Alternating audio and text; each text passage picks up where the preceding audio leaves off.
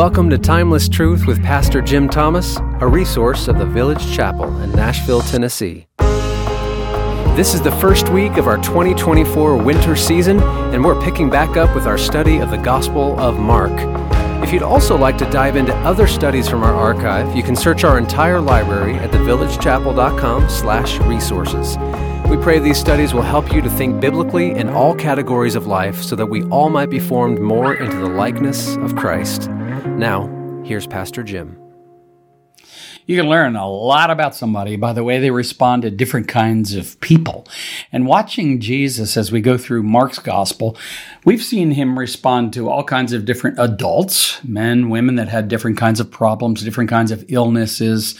Uh, we've seen Jesus respond to different kinds of situations like natural disaster, storms out on the open water. We've seen him respond to the hunger of the masses as he has uh, fed 5,000, fed 4,000 people with just a small amount of food. We've seen Jesus respond to the self righteous religious leadership of his day. Uh, they coming trying to, as, as they approached him, they, they were coming trying to catch him in something, get him to say something that would discredit him. They'd ask him difficult questions uh, and, and try to pin him down on something. Well, one of the interesting things that I notice in the next four verses in Mark chapter 10 the way Jesus responded to children. Look at verses 13 through 16 with me. They began bringing children to him so that he might touch them, and the disciples rebuked them. And so the folks who are bringing their kids uh, are likely in that day and time looking for either a blessing from this traveling rabbi as he was running around all the countryside, uh, teaching, preaching, uh, healing others. And so they're bringing their kids that have needs or that they want their children to be blessed by this rabbi. And sure, there are just tons and tons of kids around and parents trying to get to Jesus. And the disciples have re- have started rebuking them, that is, rebuffing them, turning them away. Uh, I, I, suppose they were trying to protect Jesus in, in terms of how tired he might have been, or in terms of how many people are trying to get to him, and they just want to respect his margins and protect him a little bit. What does Jesus do? Well, verse 14 says, When Jesus saw this, that the disciples were turning them away, were rebuffing them, he became indignant. And I love this about Mark's gospel. Doesn't ever shy away from uh, letting us see the emotions, the human emotions of Jesus. And Mark never shies away either from letting us see the failures or the missteps of the disciples when they get it wrong. And so Jesus becomes indignant at them. Uh, indignant's a pretty strong word. Uh, angry. Uh, he's he's kind of miffed. And uh, I don't know about you, but I don't want Jesus angry at me or indignant at me. He says to them, these disciples, as they're doing this, he says, Permit the children to come to me. Do not hinder them, for the kingdom of God belongs to such as these. Truly I say to you, whoever does not receive the kingdom of God like a child shall not enter it at all. And he took them in his arms and he began blessing them, laying his hands upon them. And so you see, uh, you can, I, this is very visual to me. I mean, I think you can probably get an idea here. Um, what kind of people do the children represent? Well, certainly, uh, childlike, not childish, but childlike uh, people, impressionable versus cynical people. Their self righteous religious leaders would be cynical people. They wouldn't even come to Jesus or be eager to come to Jesus. But here these children come and they are childlike, they are impressionable, they're teachable, they're dependent, uh, they're receptive versus resistant to Jesus. They're believing um, you know, they're they're filled with wonder and and and they're they're they're vulnerable versus the callousness that you know somebody who is a self righteous person uh, might might sort of exhibit that kind of uh, attitude toward Jesus. Frederick Buechner, in the Faces of Jesus, said this: as Christianity understands it. God does not want us related to him as an invention to an inventor or pawns to a cosmic kibitzer. He wants us related to him as children are related to their father. Yeah. I like that. And I love what we read here about Jesus and his welcome to kids. Kim and I uh, happen to be really close friends with a couple who have four young children. And I love nothing more than when we go over for a visit, ring the doorbell, and the kids come running. The first one to get to the door throws it open, the other three following, sliding to a stop on the hardwood floors, all with screams of delight. Their enthusiastic welcome is accompanied by lots of joyful hugs and occasionally some full body tackles. Um, I know they're going to get older and I know that that's all going to change. But for now, man, it brings me such great joy to receive that kind of a welcome from those kids. The Lord Jesus is uh, eager to welcome us. His uh, are not wagging fingers at us and, and kind of shamed and rolling eyes and all that sort of thing. No, no. His are open arms uh, toward us. And I want the church to be that way too.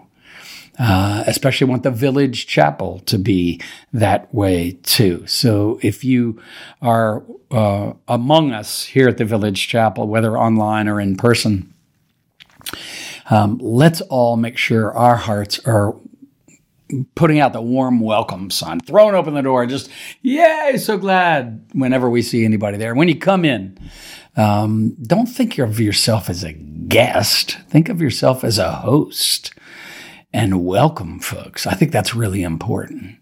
Now, I don't know if you noticed how the disciples uh, assumed that they should protect Jesus. You know, I mean, how many times do we do that, right? We we think the God of the universe you know, or in this case, the Son of God, um, needs our help with something. And I, I don't know about you, but I'm, I'm often uh, offering my advice to God in my prayers on the way He ought to fix something or w- when He ought to do something, all, all, of that. And and yet I need to become more childlike, trusting Him that He knows best, that He knows exactly what he's doing. So, what kind of people in this story we've just read do you think the disciples represent in particular uh, in this moment where they're rebuffing or they're turning away uh, all of those who brought those children along to Jesus? Well, a similar account is in Luke chapter 18. Jesus called for them uh, to the disciples, saying, Permit the children to come to me. Do not hinder them. The kingdom of God belongs to such as these. And um, as I said here in Mark 10, verse 14, um, Mark doesn't hide the fact this Jesus took this uh, real, real seriously, and he wanted the disciples to take it real seriously. He, the Lord Jesus, wants you and I to be the kind of followers of Jesus that are inviting all along the way, inviting others to come and join us as we follow Jesus. And to make it clear to others that Jesus welcomes them.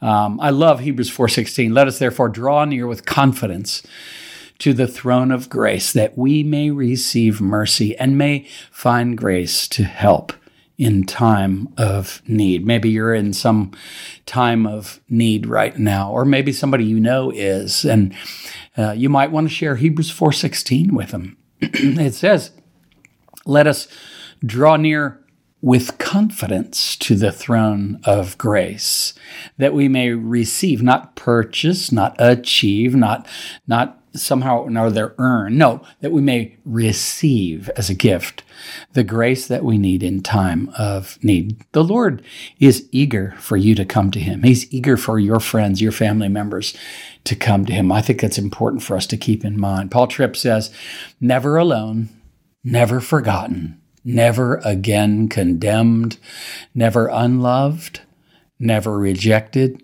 never without help, never without hope, never left to battle alone. This is the life of every one of God's children. That's so important. These quotes will be in the notes, the show notes for this podcast, and whatever platform you happen to be listening or watching on, you should be able to access those. If not, go to thevillagechapel.com and uh, you should be able to navigate and find your way there. I once read an article, uh, not not too long ago, actually, uh, in Psychology Today that made this kind of a bold claim that the average four year old laughs 300 times a day, and the average 40 year old only four times a day. Wow. Isn't that amazing? I believe Christians should laugh more often. How about you? One of my things I say in the benediction at the Village Chapel every single week uh, at the at the close of my my sermons is that that the Lord uh, would make us cheerful in His service, um, that we would know the joy of the Lord, and even when we've messed up, uh, when we turn to Him. Um, we need to know we are his children. Even in our repentance, we can be joyful because the Bible tells us what his response will always be. Um, C.S. Lewis summed it up this way in a quote. It's probably one of my favorites, and you may have heard it before. I don't know. If we consider the unblushing promises of reward and the staggering nature of the rewards promised in the Gospels, it would seem that our Lord finds our desires not too strong, but too weak. We are half hearted creatures fooling around with drink and sex and ambition when infinite joy is offered us. Like an ignorant child who wants to go on making mud pies in a slum because he cannot imagine what is meant by the offer of a holiday at the sea. We are far too easily pleased. And that's C.S. Lewis's um, uh, essay in The Weight of Glory. I don't know if you're familiar with it or not, but I think it's really a, a great one, and I highly recommend it to you. Um, realize that you've been invited to a holiday at the sea. And that the relationship the Lord, your God, your Father wants to have with you is, you know, you can just imagine, you can see, you know, families down at the shoreline all the time playing in the sand and having all kinds of fun and burying each other in the sand and all that sort of just just delighted to be together. And that's the kind of relationship the God of the Bible wants to have with you and with me. Let me pray for us. Lord, thank you uh, that you invite us to become childlike. Forgive us the times we've been childish. Uh, help us, Lord, to grow and mature but to always trust you, to always hope in you, to always look to you, to run to you, to eagerly um, uh, come into your presence. Uh, not only to repent, but also to rejoice, Lord, to, to adore you, to praise you, and worship you. So, Lord, whether we're coming for blessing, for comfort, for forgiveness, or for healing today, I pray for all of my friends that might be listening or watching today um, that your blessing, your comfort, your forgiveness and healing would indeed be theirs. I pray this in Jesus' name.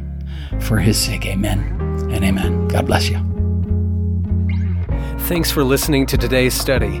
Take a moment to leave a review and share this episode with friends and family. You can stay connected by signing up for our newsletter or follow us on social media. At the Village Chapel, we believe God's Word is unique in its source, timeless in its truth, broad in its reach, and transforming in its power. For more resources or to support our ministry, visit our website, thevillagechapel.com.